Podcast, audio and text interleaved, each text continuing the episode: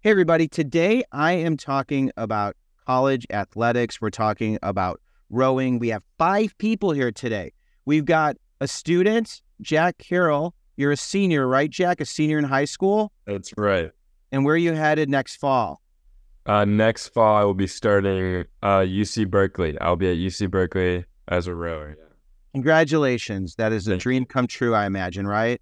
Yes, absolutely. Absolutely. That's exciting. And we have Gabby Shires. Gabby, where where are you a student? I'm a student at Cornell. I'm a first year student and I'm a coxswain for the lightweight men's rowing team. So for people who don't know what a coxswain is, will you please explain?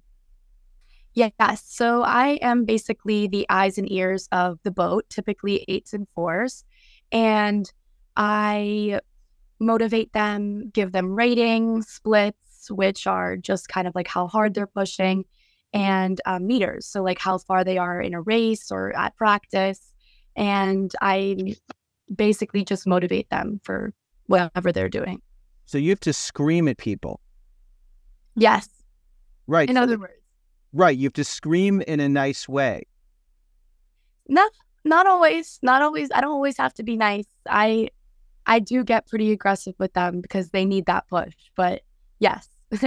Yeah. So that would be interesting. And I- and um, there's we we have so much to talk about, but we'll have to get into what it's like. And and I don't know if it matters that you're a woman who is in charge of a boat full of men. Um, if that dynamic ever plays any role, but um, it might. Absolutely. Um, right, because you got these these these athletes who are Yes. being bossed around uh, yes. by you, willingly bossed around. But you're Yes. you're the eyes and ears, and you you are so important uh, when it comes to helping helping steer that boat and, and getting everybody's mind in the right place. It's a huge responsibility. And then and then we have a, a parent of a rower, Kathy Balfans. Kathy, I'm so grateful you can be here. You're a teacher too, right? Correct. Yes, I am. And and you have a lot of kids. I I have four of my own kids. Yes, if we're not counting those in the classroom. Yes, I have a 19 year old uh, who is my rower. I have a 15 year old, a 12 year old, and a 10 year old. So you got a lot going on. I do, And which is why I'm in the car. right, which is where you spend probably the majority of your time when you're not in the classroom. And now you have a 19 year old, so you had to go through the whole recruiting process, right, while still managing your job and also being being a mom. Correct? That is that a lot Correct. to handle? I was not teaching full time in a cl- in a school at the time. I was homeschooling my two youngest. We were just coming out of the COVID time, um, Yeah. so I did have a little more time to help uh, to help her, but it, it was a lot. That whole process is really daunting. So we'd love to learn more. And I know during this conversation, we're not going to get into everything. You know, it's impossible to get into all the nuances and intricacies. But for other parents who are going through this process, who are thinking, wow, like my child is a really strong athlete, because I think a lot of parents think their kids could go all the way. Like all the way to me is like being a collegiate athlete, uh, or or maybe even be, beyond that. But like to understand like when do you know your kid is good enough and how hard do you push and how do you get them help to chart a path to be able to get to where where does your oldest row She's a George Washington. right so george washington's a you know competitive place wow that must be beautiful when she's rowing like does she row and like where does she row Yeah, they row right there on the Potomac. So uh, they're if you follow their Instagram account, it, it is pretty gorgeous. oh my gosh jack do you have any second thoughts about yeah, rowing in california versus in dc on the potomac I don't know. Those California sunrises are pretty nice, but, okay but um, not looking to trade. Okay. All right. I just wanted to put it out there. Okay. And then what's wonderful is we have Carmen and Fran, who are the founders of Reach.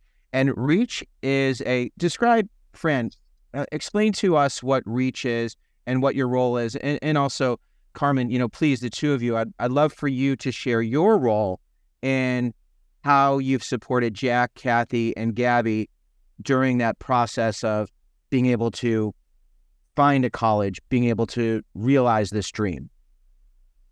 Yeah, so we founded Reach because we wanted to help other uh, families, other parents, we're parents ourselves. We wanted to help parents and families and students kind of navigate this whole process, which, as you said, is pretty convoluted. It's a lot of work. Uh, it takes a lot of time and energy and effort on behalf of the parents to do it well. And so we wanted to be there just kind of to put the guardrails on it and to help families strategize and be efficient with their time. So rather than just, you know, throwing everything to the wind and seeing what happens, we wanted to be really deliberate and targeted in the approach that we take. Um, so we are leveraging the combined 20 years that we've had as D1 rowers and coaches to chart a strategy and walk hand in hand with our students through the process and with their parents through the process so that the families can make an informed decision at the end and and be in charge of their destiny rather than you know just kind of taking what comes um, at the end of a very frustrating time. Yeah i can imagine it's there there's so many different aspects to this. Carmen so you you have extensive an extensive background coaching and and being around athletes when it comes to students who are in middle school and in high school like when when does someone start even considering that I could potentially be a collegiate athlete? You know, that's a great question. We tell all of our families start early, as early as you can, um, and not necessarily in the way you think. You really want to make sure you're educating yourself on, you know, what you can afford, what kind of an academic student you are, what kind of your profile, you know, what you are, what your profile is, um, the kind of communication you've had with the programs, with the students on campus, with the team, with the coaches, and then also kind of the vibe. You know, is it to your point, Jack, sunrises, or is it the Potomac where you're going to have to wear some warm clothes? And then you compile that all together to see if that makes the right fit. So you really can't start young enough, in our opinion, um, because getting a kid acclimated to like, this is what a college looks like. This is where you're going to be sleeping. Those things are very hard, I think, for students to fathom, particularly maybe those who went through the pandemic, even um, that kind of freedom to have. I think Gabby can probably speak really strongly to that, as can Kathy. That transition, Gabby's going through it actively right now, and Kathy had to help, you know, hold a daughter's hand through it that first year. It's big. So, as early as possible, because we want them to educate themselves and get actually comfortable, as to Fran's point, making an informed decision versus what is being decided for them. So, Gabby, when you were in high school, when did you start to think, I want to be a college athlete? So I actually remember the specific day. Um, I had never actually wanted to. It was not in the plans. Um, for a while there, um, I considered maybe doing lightweight rowing in college, like as an actual rower, because that's what I did very successfully for a while. But then um, one of my friends that was on my team came to practice and she was like, she's like like I just committed to Alabama for to like Cox for them. And I looked at her and I was like, Haley, like you've never you never Coxed in your life. What are you talking about? And she was like, No, no, you don't understand. Like they thought that because I was a rower, I have all the knowledge I need in order to be successful as a coxswain. And I remember going home that day and I was like, Mom, you won't believe this. Like, I think that I need to find like people that are able to help me to potentially do this in college because the, she literally was able to become a coxswain and she had never done it before.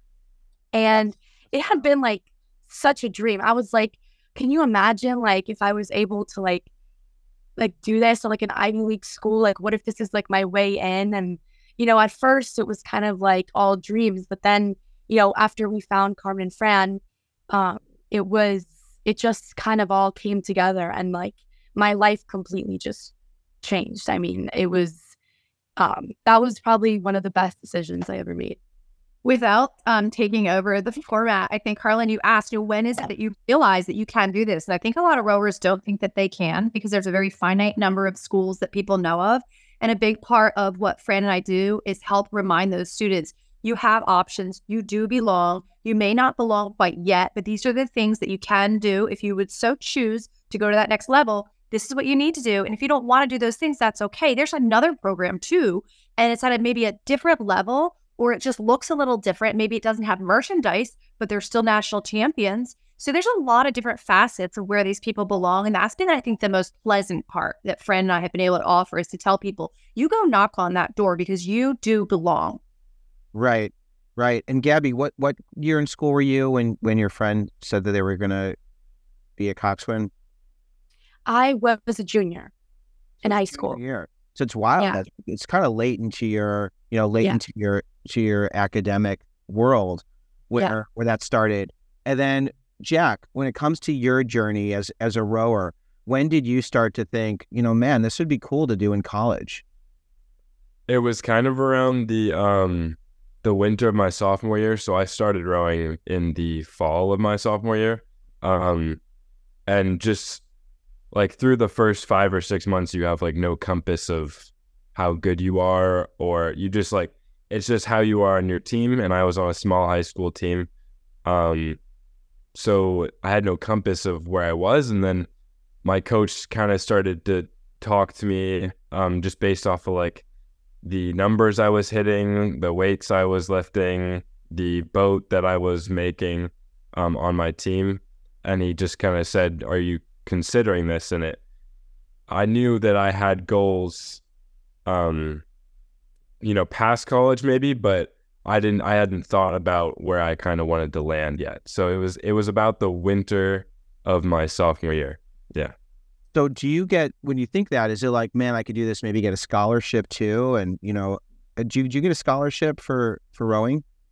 Not at Cal. Um, those are definitely not for the in in country students. Those are usually reserved for um, guys coming from overseas, uh, just because the the tax that's like taking on their life. Um, so yeah, that's not that's not uh, for me. But I, I Yeah, just kind of Right. yeah, you kind of start the process not knowing um, certain details like that. So Yeah. that's kind of where Fran and Carmen came in and clarified some things for me.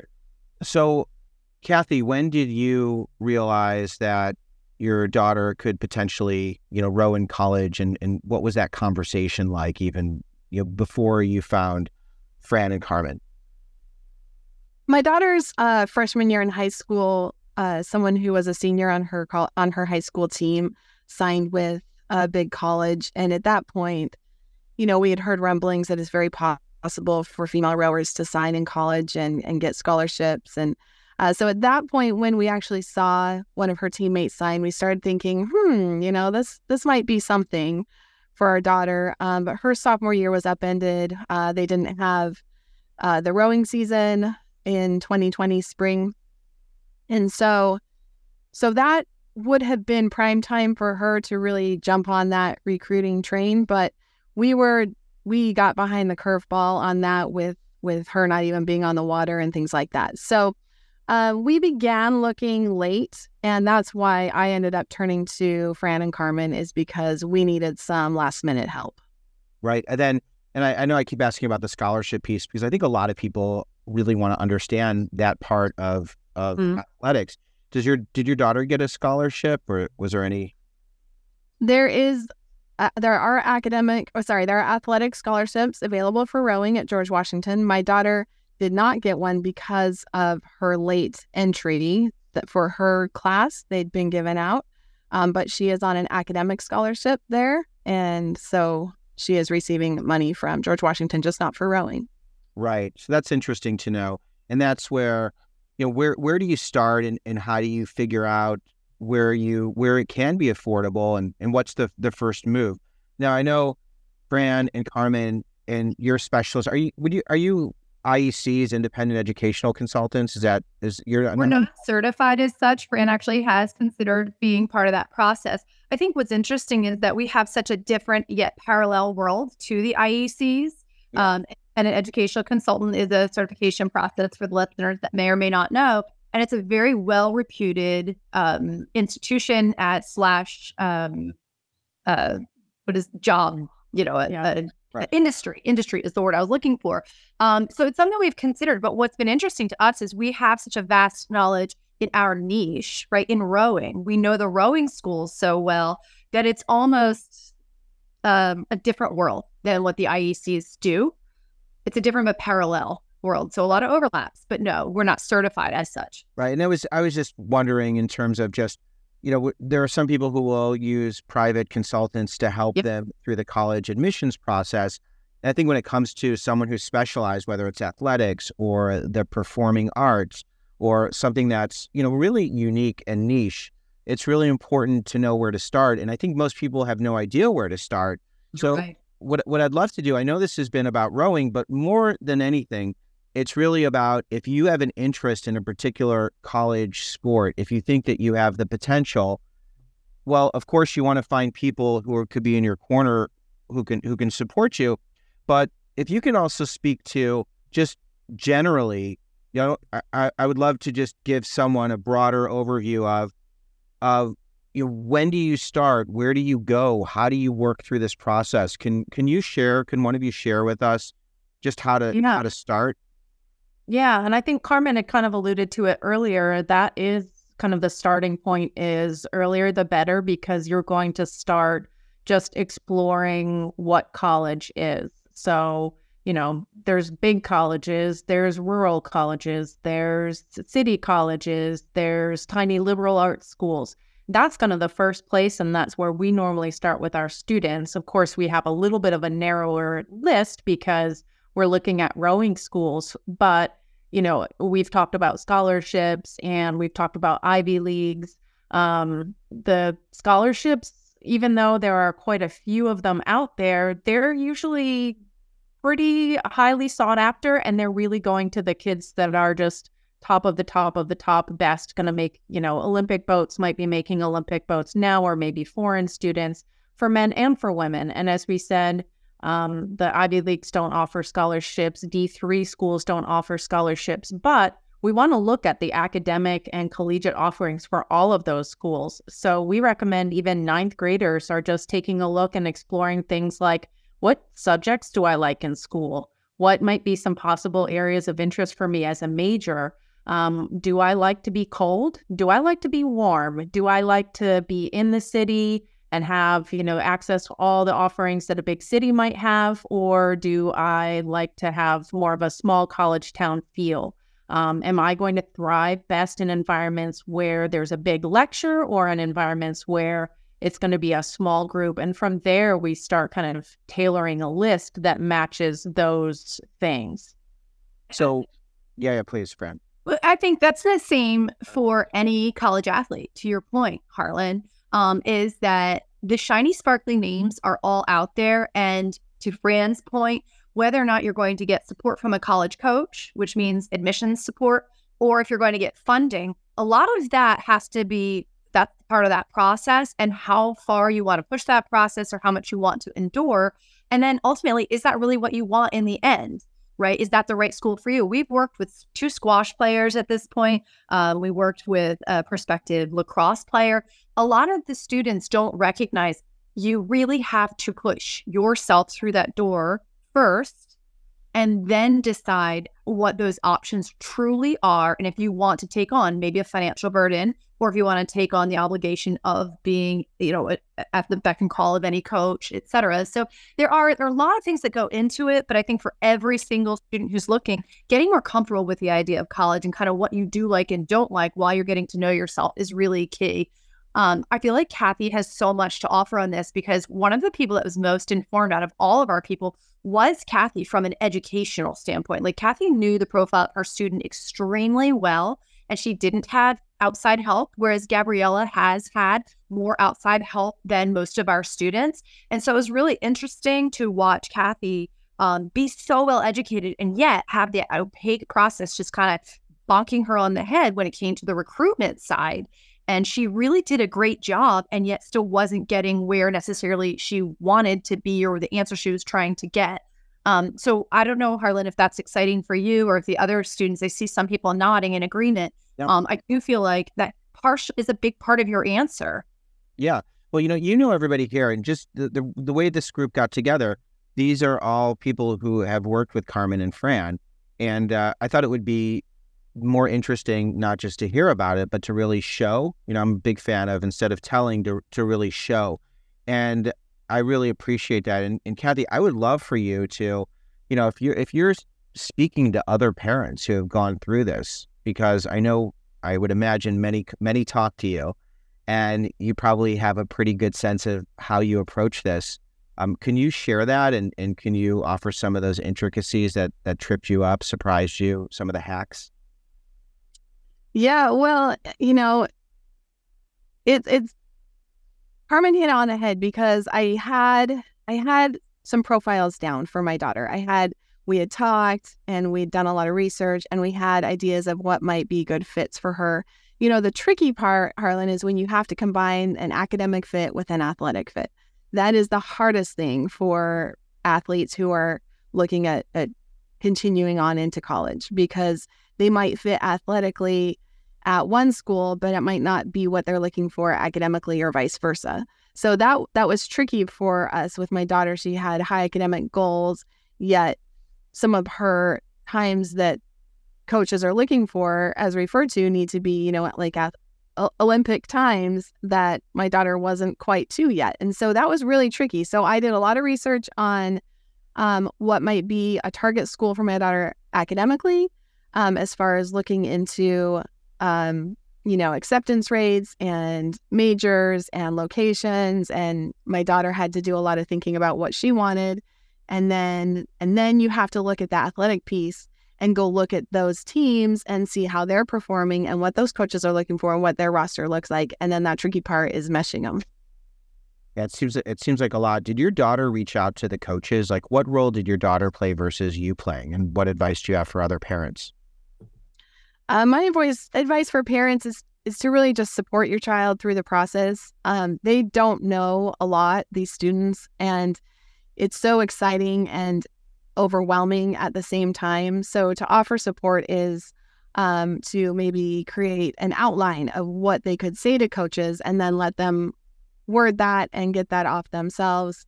Help them create a list, um, help them find the resources like I did with Carmen and Fran and bring those experts in because my challenge was as much research as I did, it was still a very opaque process that Carmen and Fran were able to shed light on that I had no idea how to get myself past a certain point.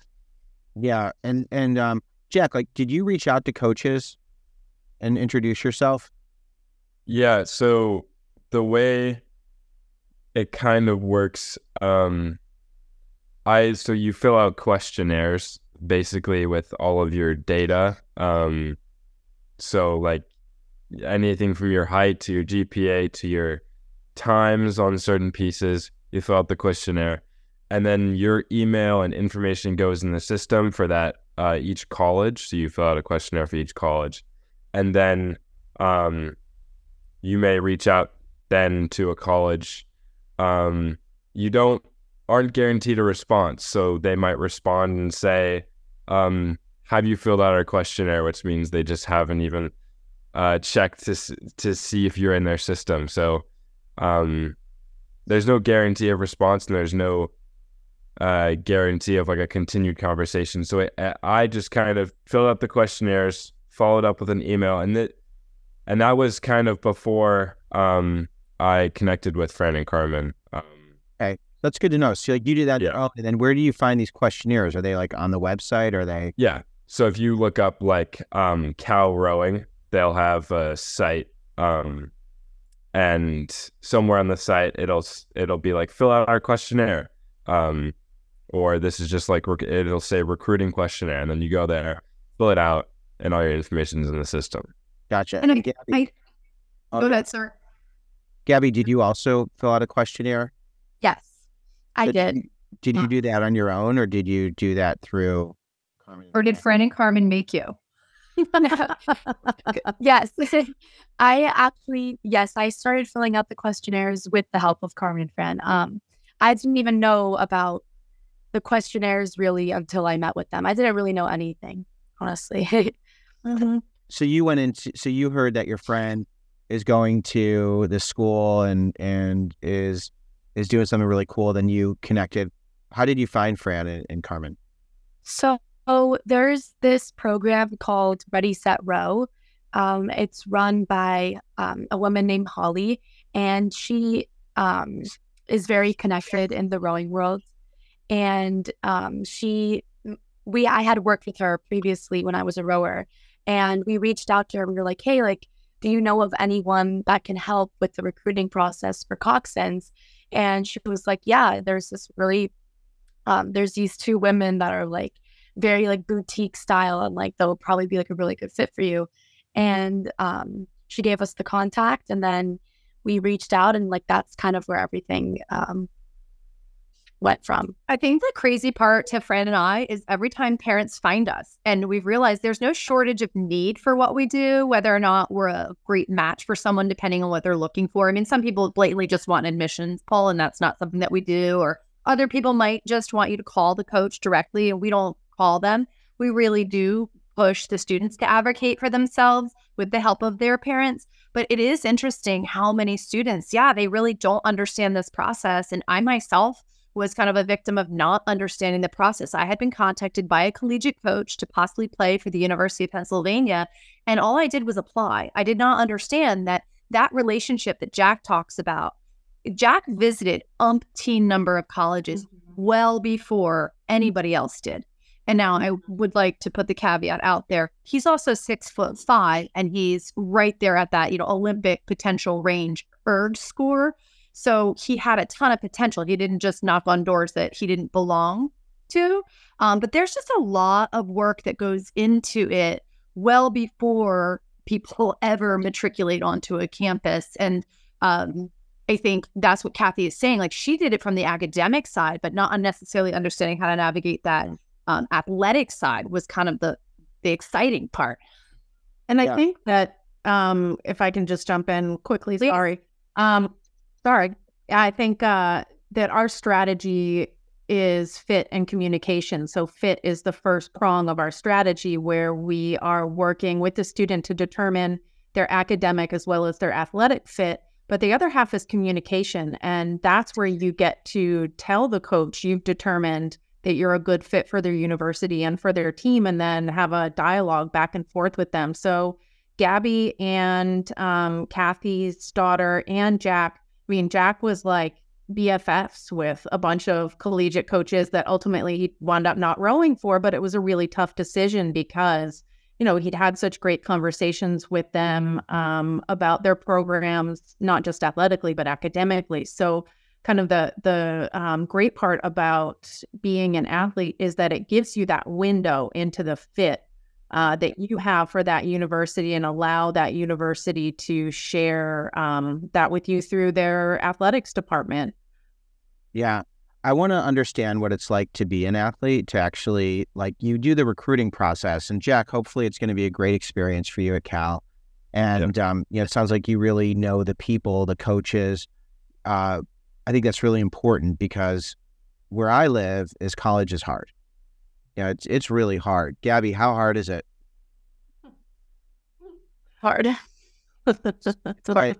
Right. When you were in high school, when you were a senior, did you think it was going to be like this?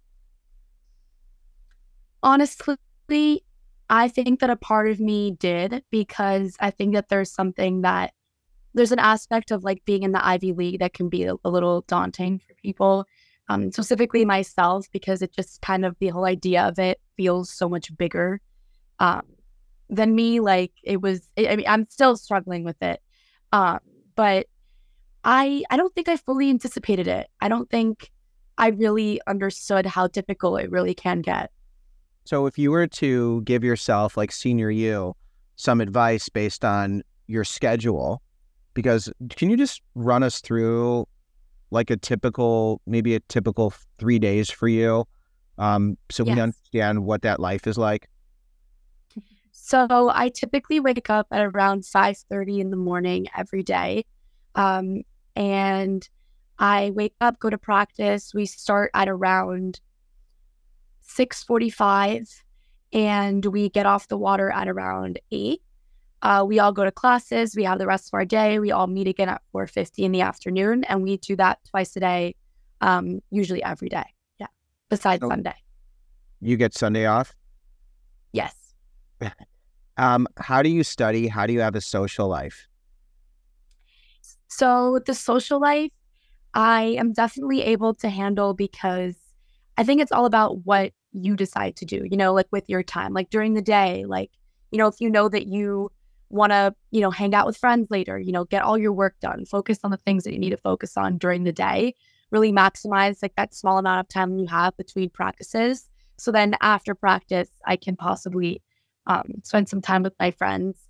But, you know, I also think that an important part of being an athlete is knowing the um, the value of sacrifice, and that's something that I've been learning a lot uh, recently. And I speak to my coach about this because I struggle with it sometimes because I don't want to miss out on anything.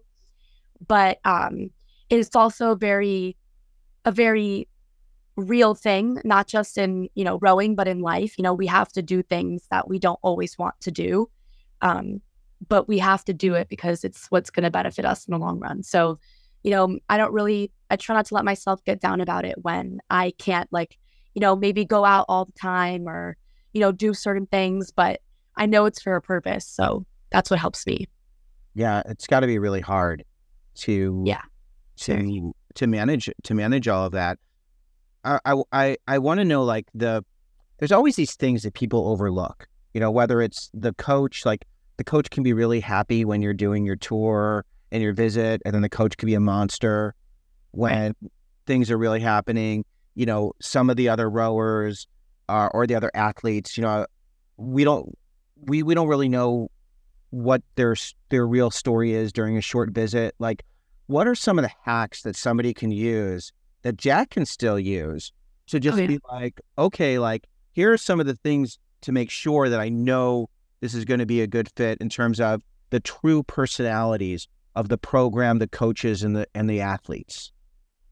So I'll tell you, I don't think that um, I don't think you're ever going to fully know how a coach really acts until you are truly an athlete that is working with them twice a day, every day. Um, I was just very fortunate to have um, my my coaches, my head coach Tyler Nase, who is a former Olympian. He is probably one of the most positive guys I've ever met in my life, and I love to be around him. Like I can be around him twice a day, every day, and he is just never sour, never yelling. Like he is just like like this like vibrant light, and he like really radiates that to the rest of the team, which is what's like such a beautiful thing about it. Um, but honestly, I think that you know, if you're a student that's, you know, coming on an official visit, what you should really be thinking about is, you know, how do these guys work together on and off the water? It's very important to realize those things because, you know, the um, people become a different person when they're working. For instance, like when we're on the water or we're on land, you you enter this completely different like persona and these guys are just like, they are so locked in, so focused. And I think that it's important to see how they treat each other on the water and how they are off the water. I think that having a very close knit team is what has helped for us to see, you know, some really successful things, you know, in the works. Um, but I, I think that you know when you, especially from a like for a student that's like going on an official visit, one of the things that um, they need to realize is your every single move is being watched. Um, I did not know that until I actually was a part of the team. And my coach, I'd be sitting with my coach and he'd be like, Yeah, you know, like I just I want to know what they're all about. I want to know what they what they like to eat, what they like to wear, what they do, what they like what do they like? I mean, anything. I mean, they want to know every part of you because after you're gone, they all come together and they'll probably like say a little, co- a few comments here and there, like, hey, like, what'd you think about so and so? Or, you know, how did they, like, did you think that they'd be a good fit? Like, you know, it, they talk. They, it's very important about how you act. Mm-hmm. I think that was one of the interesting things that we learned about Jack was how analytical he was and how observant he was.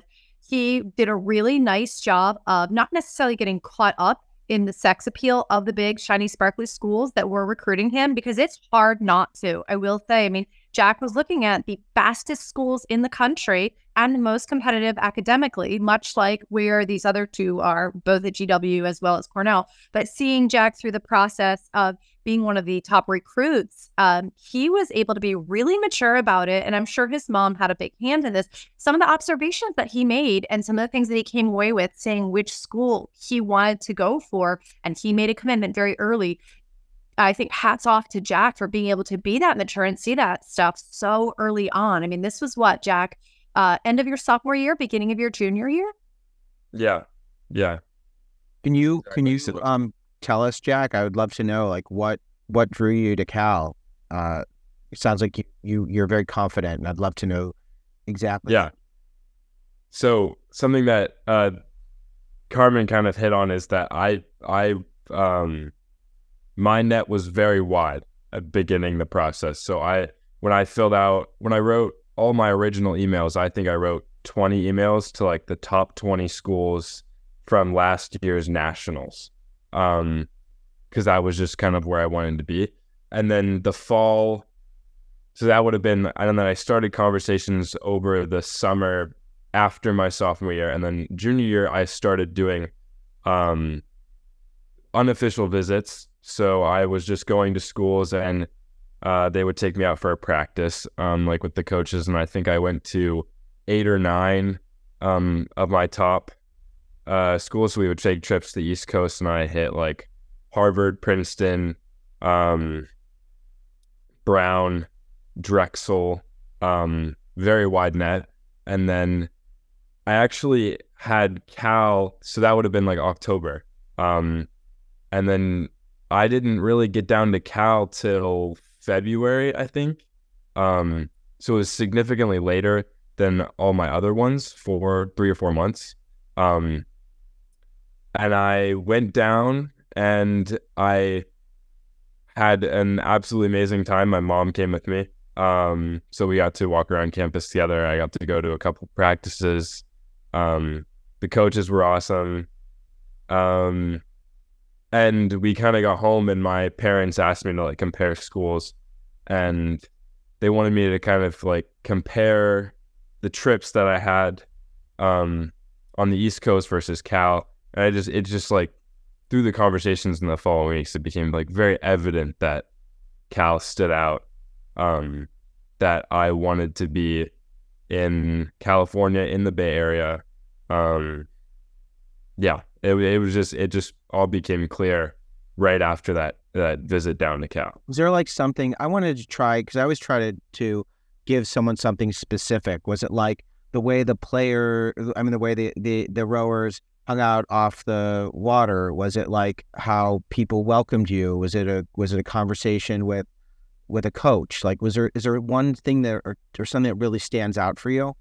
Yeah. Um, the uh, competitive nature. So, like the contrast between being able to compete um, at a super high level against each other in practice, and then being able to immediately come off the water and be best friends, go to classes together, eat breakfast. Like the the contrast between that is something that I try to have. Um, I'm an extremely competitive person, so when I'm when I'm competing, it can get intense. But like one of my best friends is um, my training partner. So while we compete in practice, um, I think that it just kind of like resonated with me because I do that in my own life. So that stood out to me at Cal more than like um, other schools. Right. So that's great. And then for someone who can't afford to go to all these schools, do the schools ever help pay for that? Is that something, Fran, that, that they offer assistance? Um, they can. There's official visits and unofficial visits. So an official visit is paid for by the the college. The tricky part is those are usually limited, kind of like the scholarships. They're limited to their really tippy tippy top recruits. And so it is um, really beneficial for the students to get on campus on their own. So we recommend that any way they can that they get on those campuses. That said, if you can't make it to a campus, talking with the coaches, talking with athletes on the team, and there's tons of online um, options now that students can use. And that's kind of the next best thing to really get to know what the campus is like and what the team vibe is like. But as Gabby said, it's really hard to understand until you're there. Yeah. um, especially if you're not able to visit and spend time with them. Kathy, when it comes to supporting your daughter and her first year in college, you know, what's been the most challenging part for you? And you know, if if she's comfortable with you speaking on her behalf, what do you think's been the most challenging part for her? It is hard to go into college. It's just it's a change no matter how many rigorous classes you take in high school. She had taken a lot of AP courses and we felt that she was well prepared, but then adding the, the athletics onto that, those practices twice a day, uh, only one day off per week, it's a lot. So um, luckily where my daughter ended up, it's not too far from us. And she she i don't think she expected that she would want to come home as often as she did so that was actually very helpful that we were logistically close. Um, but we just tried to support her through um, making sure that she was you know with her schedule that she was planning ahead. Now her freshman year there was uh, required um, tutoring hours for the athletes um, that she had to do her freshman year. So you know, the college wants you to succeed as well. So they'll put things in place too because parents aren't there to help. So, so that was something that that was um, required of her that I'm sure isn't rare. Um, but as a parent, I just tried to keep the communication open, tried to talk to her a lot. How's she feeling? How are these classes going? How are practices going? It's a lot mentally, emotionally, physically. Um, and there's strain in in rowing as far as making certain boats and your times, your personal time, and then coming together as a team and getting that that time you need as a team. Um, and so, just keeping that communication open, knowing what specific questions to ask, and then if you can support them logistically with meals, laundry, things like that, that's always helpful. What are three of those specific questions that you ask? I ask I ask how specific classes are going. So I know her, try and know her course load, try and understand what might be her most challenging academic course. So I'll say, how is, you know, biology going? You know, what projects do you have this week? So try and think very specific because it's really easy for kids of all ages say, just fine, fine, or not, you know, just give a very vague answers. So that's one. Um, instead of maybe just how was practice, what did you do at practice? Uh, what are your plans for this weekend? Try and keep socially. Uh, make sure that they're they have that sense of belonging because that's so important in college. Making sure that they feel like they can fit in. So making sure that they have their people. Who are you spending your time with? What will you be doing? Right. So I try to hit. Does she like to talk to you? Like, is she? Does she want to share?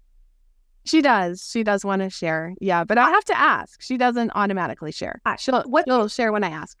And that's been neat for us because we're watching these students evolve. We've known them, most of them, since they were at least juniors, and we watch their parents' relationships change. So we don't interface with the students as much, depending on the family. But I can remember a year ago talking Kathy through, okay, this is probably what's going to happen around now because we know kind of the normal pace as former coaches. We know what's going to be hitting. We know when it's going to be kind of a hard cycle or what have you. But listening to Kathy, I would say that's one of the excellent things that she is able to do. She gauges the temperature of her student and then she only delves in the places where like she really knew she could push. She didn't push on the areas that she knew she wasn't going to get anywhere. So in, in fact, she was connecting with her student. And it's like, as I'm a parent, as Fran mentioned, she's a parent, but we're parent of the generation, be, you know, that's coming. So for us to watch these families evolve and how they they set up boundaries, but they push certain things and how they're supporting, it's been really, it's really fun and, and hard and hard. Don't get me uh, wrong. I think it's really challenging for students who have close relationships with parents because I imagine, you know, Jack, you know, just walking through this process with your family and, and Kathy, I'm clearly you were very involved in this process and and Gabby, uh, you going through this and and I'm sure it seems like parents are really involved. Yes. So so you know how you balance that and as a parent who then has a kid who goes away, like you're not going to the events. Um, you don't always get a front row seat, I would imagine. Um, so it can be really hard to know that balance. Um, Gabby, I wanted to just touch on this before we wrap up. Uh, being on a male team and and being the coxswain who is shouting orders, you know, telling people what to do. There has to be a level of respect. And you know, hopefully in 2024 or 2023, whatever year it is today, I'm already thinking 2024. Hopefully that's just, that's not something, you know, part of me doesn't even want to ask the question because to ask the question then highlights something that might not even be a question. So I don't want to, I don't want to offend you even with the question. No, Okay. no, not at all. Not at all. There's, um, there's honestly that is the that is the reality of it, whether we would like to believe so or not. Um, it is. I have learned that it really does take a special person to be able to step into that um, to an all men's team and make it work. Um, I am trying to be that person, and it is it's hard. Um, it's not to say that it's always you know uh, an obstacle, but um, it can it, it can be a little difficult. You know, like it can be intimidating for me. Um, you know, like walking into practice every day and just being amongst only guys, like mostly only guys all the time. And but I've gotten used to it, and I think that um, they really do. Um, you really do have to build um, a trust with them, and you have to really earn your respect. I think that um, that a lot of them, for the most part, do a really good job about you know listening to me and you know being collaborative and working together. I have had my moments where it's been a little difficult, and I have had to kind of put my foot down and say like, hey, like I I have to be respected right now in this moment, and you guys need to do your job. I need to do my job. And it kind of comes down to keeping it very professional. And, you know, these guys are like, are, I mean, I feel like they're near professional athletes with, you know, the way that they practice and, you know, the way that it all like works out for them. And, you know, they, it, it's their job as well to make sure that they are treating their teammates with respect, you know, and me being a girl doesn't have to change that. Is it is it normal for girls to be for women to be coxswains on men's teams? Yeah, It is. it happens a lot. And I, I think what Gabby's not also telling you, or maybe what you don't know, is that um, coxswains are really small. So they're kind of like the horse jockey. They're supposed to be very small. So she is not just a woman, you know, in charge of these very athletic um, men, but they're also big men and they're much Yeah. bigger than she is.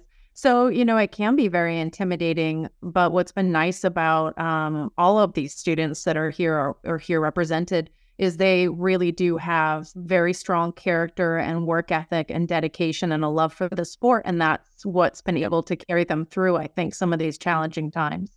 I have two two more questions. One is, um, I want to know if somebody is a rower, if they're on a particular sport, does that help you when it comes to getting a spot at some of these highly selective schools? Is that does, does that increase your chances?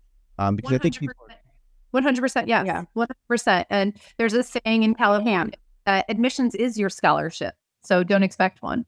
The Cal Yeah. schools know that hundred percent. Admissions is your scholarship. So if you are being recruited by a coach and you're upset that you're not getting funding, um, you know, okay, there's a million other people that are ready to take your spot, um, and a lot of times in the Ivy League as well. But you know, let's face it, these are very, very far and few between spots that these student athletes are taking up. So they do very much appreciate it. It's been interesting to watch them. They all know it's a coveted seat and they're all vying for the, the same one. These are excellent, top notch students with families that have, you know, an excellent, excellent, excellent educational background themselves.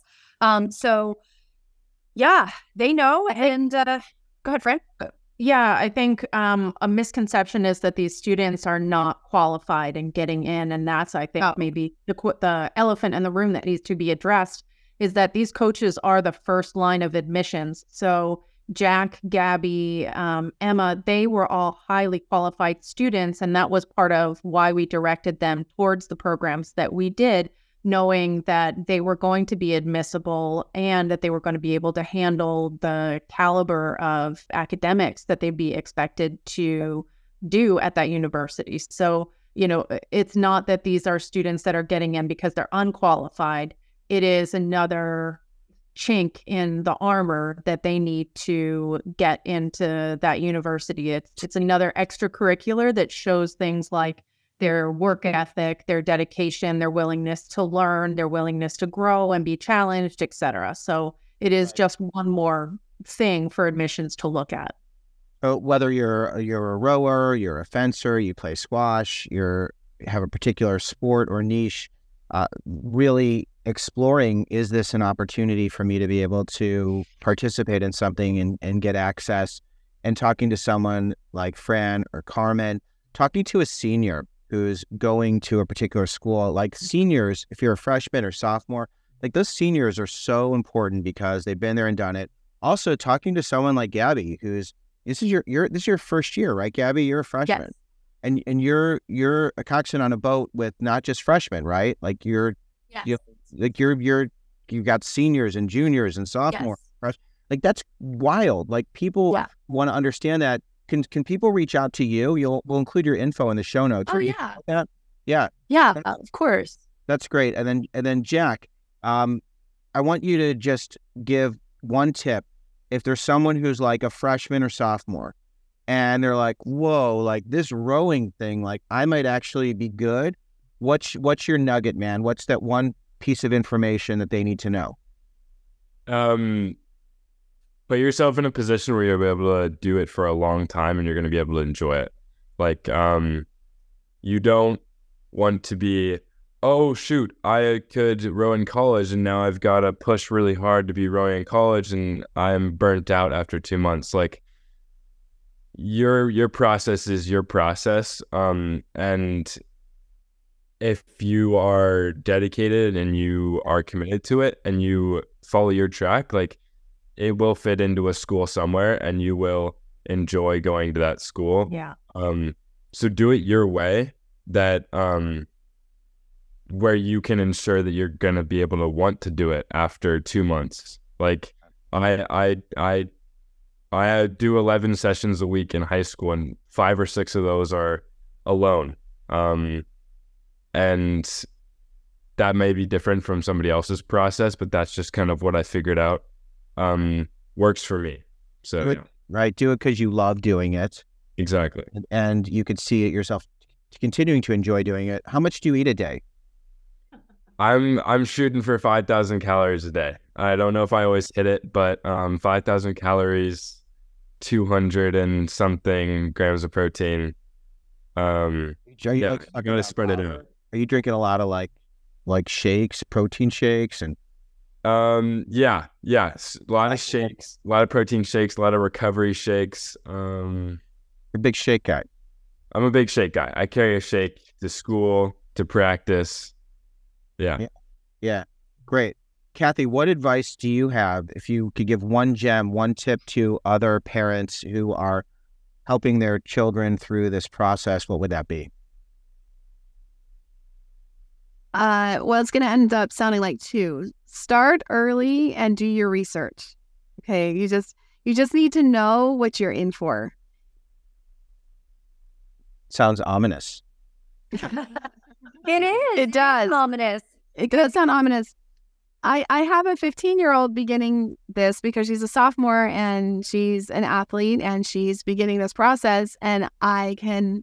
It's a different process for me because my eyes are wide open now and I know a little more. But um, talk to other parents. I feel like you're. I feel like there's something. I sorry to talk over you, but I feel like there's something that you're. You know, like you have so much wisdom, and I feel like you're holding back on like some of the. You probably need to because you're going through the recruiting process again, so you can't be too loose uh, in in terms of She what. needs her own podcast. She needs her own session on this, I think, is what it comes down to. She's got so much wrapped in there. Okay, red flag. Is there? Give, give me one red flag. Uh, just on this whole process. Yeah. It it is opaque. So you're gonna get responses from coaches and you're not gonna know what it means. Are they really interested? How interested are they? Um can we get excited about this or not? It's hard to know.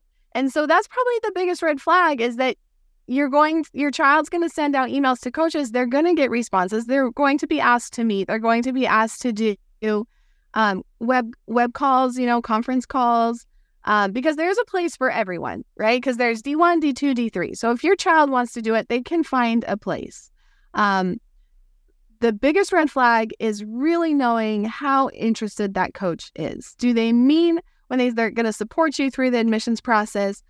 How much weight does that really pull with admissions? And and the I've listened, you know, I'm a big fan of your podcast and the admissions process and college is it's all hard. And so um you really don't know. You might be a great fit for the school, but you don't know if you're going to get in or not. You don't know if that coach truly is going to have a lot of sway, give a lot of pull for you. It's it's vague. And so mm-hmm.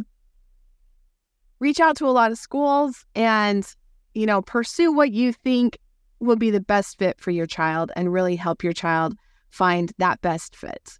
Yeah. I was going to say options, you know, options equal power. Yeah. And not Yes, options. And mm-hmm. not allowing the pendulum to swing one, one way too far because it yes. sounds it's a it sounds like you get the runaround. And you can get the runaround. Yeah. And I think fully vetting those options too. Like, you know, there are options and then there are well thought out targeted options.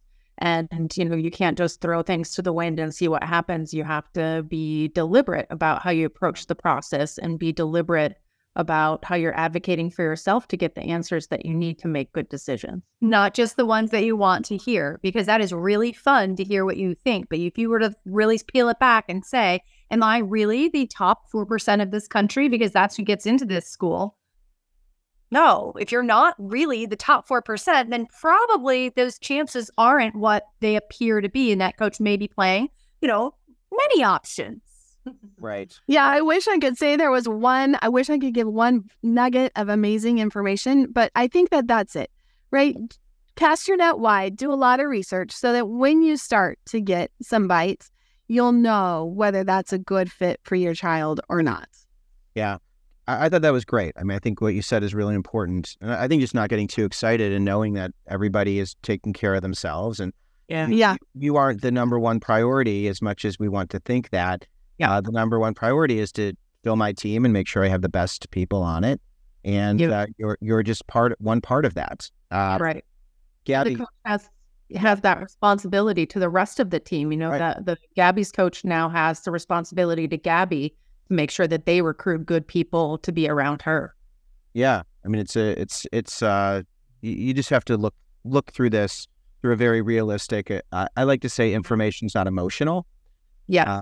And it, we make it emotional. Yeah.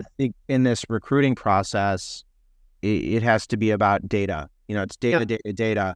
Um, Gabby, as a first year student, if you could go back in time and give senior year Gabby one bit of advice, and and if it could be something you know very specific to a time where you were just really struggling, or a time where you looked in the mirror and said, "Why am I doing this?" or a time where you you said, the sacrifices, I don't know if it's too much for me, you know, if I want to do this. Um, and if you stop, do you get to stay at Cornell? Like if yes. you, okay, I just want to yes. make sure. Right. So if it is yes. too much, you still get to, it's not like they're like goodbye. Okay. No. right. So, um, so Gabby, I gave you enough time to hopefully think of something. I, I kind of stalled a little bit. Yeah. Time to process. So, what is that thing that you would tell you specifically? Honestly, um, I feel like it's it's gonna sound kind of like typical, but uh, really stay true to yourself. If there's one thing that I could go back and say, it would be, you know, know what your reasons are and remember those reasons because that's what's going to get you through at the end of the day. You know, I have some really hard practices sometimes and just some hard days in general here. And it puts a lot into perspective. And I do think about what I would tell myself if I could go back.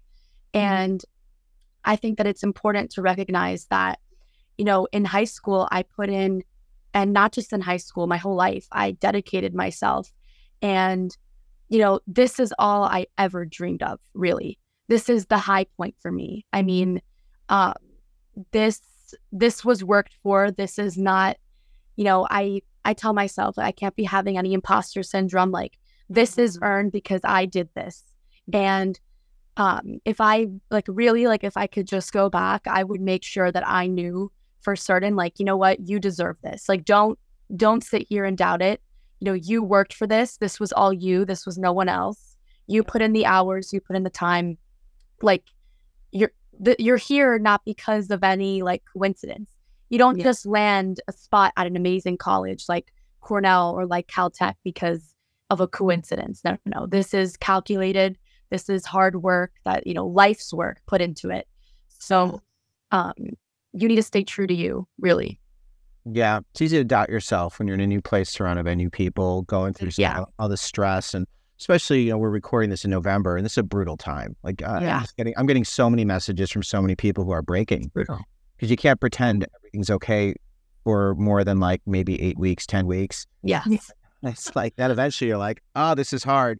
So hopefully, you Yeah. have people to talk to. Do you get people to talk to? Yes. I mean, Yes. So um, when you're a student athlete, they have uh, student athlete services here at Cornell, where they have you know advisors that can help you, um, therapists that they can get you in contact with. They're very very big on mental health for athletes, which is very nice because um, I think that that can be overlooked a lot of the time.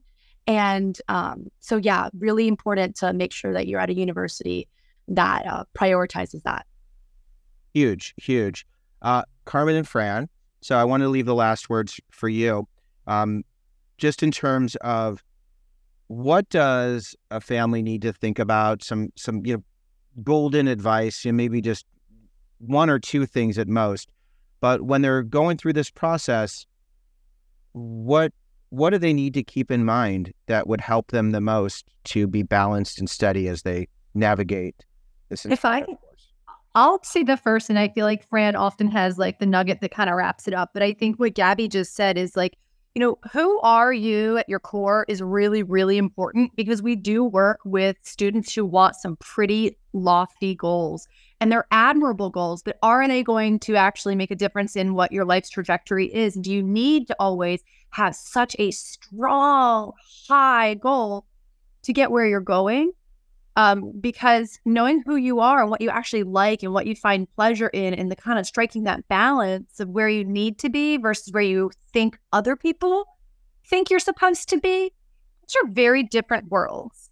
And i think it's hard because there's a lot of noise but i think remembering who you are what you want and what your goal is is really really key. Parents oftentimes are looking at joneses and that's hard and so are the students but I think what Gabrielle is probably finding is, you know, once you're there, it doesn't, none of that matters. All of a sudden, it's you. You have to go to class. You have to manage your time. Mhm. You have to put in that work. But it's still, it's just you. Know, there's nothing else around it. Fran? Yeah, I think um my final thoughts would just kind of be a summation of what everybody said. You know, Jack said you need to love what you do, and that's kind of what Gabriella is saying too. Is remember what you love to do and remember all the work that got you there. Um, but in terms of just general tips, I would say you're going to need to ask a lot of questions and be discerning. And you're going to need to advocate for yourself. You're going to need to put your foot in the door, and you're going to need to see what what's on the other side of it um, and that you shouldn't be afraid to advocate for yourself. If you've identified that you fit there and that's the right place for you, that college, that team is the right place, then don't be afraid to put yourself in a position to be there. Um, you know, don't take no for an answer if if you've determined that the answer is yes. and we could apply this not just to rowing, but to any sport, any collegiate athlete who's looking for that fit. And I, and I just I like that you, what you're mentioning about the the goals. I like everything we've talked about, but the idea that that you measure yourself based on these very lofty goals, and they they might be uh, exciting lofty goals, but if you're going to a, a D1 school and and you don't have a love of what you're doing, and and it's eighty percent of your time or ninety percent of your time, you know, if you love to row, then then row at a D three school or or participate in athletics because it's the community aspect and all the other, and all the other team, uh, the the value of being part of a group that that really helps to serve. Um, you're also wonderful. I like to encourage everyone to reach out to people. It's about people, places, patience. As we do this podcast, it's just trying to highlight different different paths and different people. So, for all of you, if uh, anybody has any questions, are you are you all comfortable with with people reaching out to you? We'll we'll include your social media Yeah. and and ways to connect because I think sometimes people get really intimidated.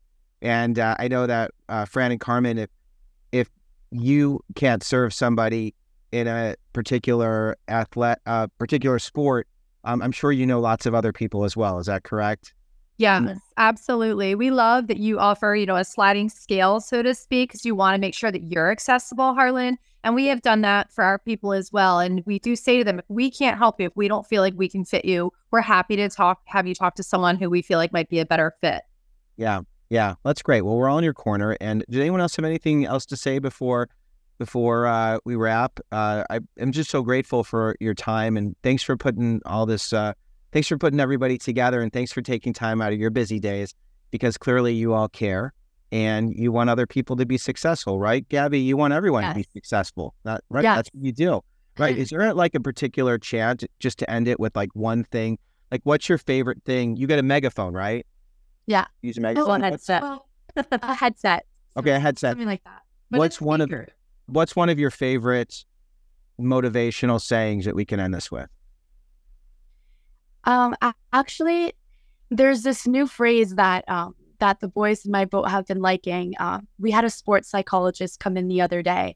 Um, but basically, to sum it up, the phrase is "row to the roar," and basically, it is um, it kind of means so in for how lions work is the oldest female lion has like the scariest, like loudest growl, and she doesn't do the work. She just she just tries to act all scary to scare the animals and then the ones that actually pounce are the ones that um that are like uh, further away you know like while the animals are running you know the female lion gets their attention and then all the animals start running toward the female lion or away from it rather Eh, but they don't realize that it's like you know what i'm saying like they don't know where it's coming from running into the danger. Yeah. or running into it. And um, basically, it's road to the roar, meaning like, you know, like forget the consequences, forget, you know, everything else that, you know, all the other factors, forget Harvard, Princeton, Yale, Dartmouth, all those people. No, no, no. Like, row into it. Like, you have to completely go for it fully. And, you know, you have to take it, all of it. So that's what they've really been like to hear lately. I like I love it. I love it. Thank you. Thank you, everybody. Thank you for being here. And we can all row into the roar and Yes. and, and go go into the go into the fire as opposed to running the other way. Um, because that's how you Yeah. get better. And it's how it's how you win. So it's great. Yeah. Thank you for Yeah. sharing. And I'm Yeah. grateful for all of you to be here. Thanks everybody. And I hope you Thank you. And uh, Thank you so much. you know where to find Bye. everyone. Thanks everybody. Bye.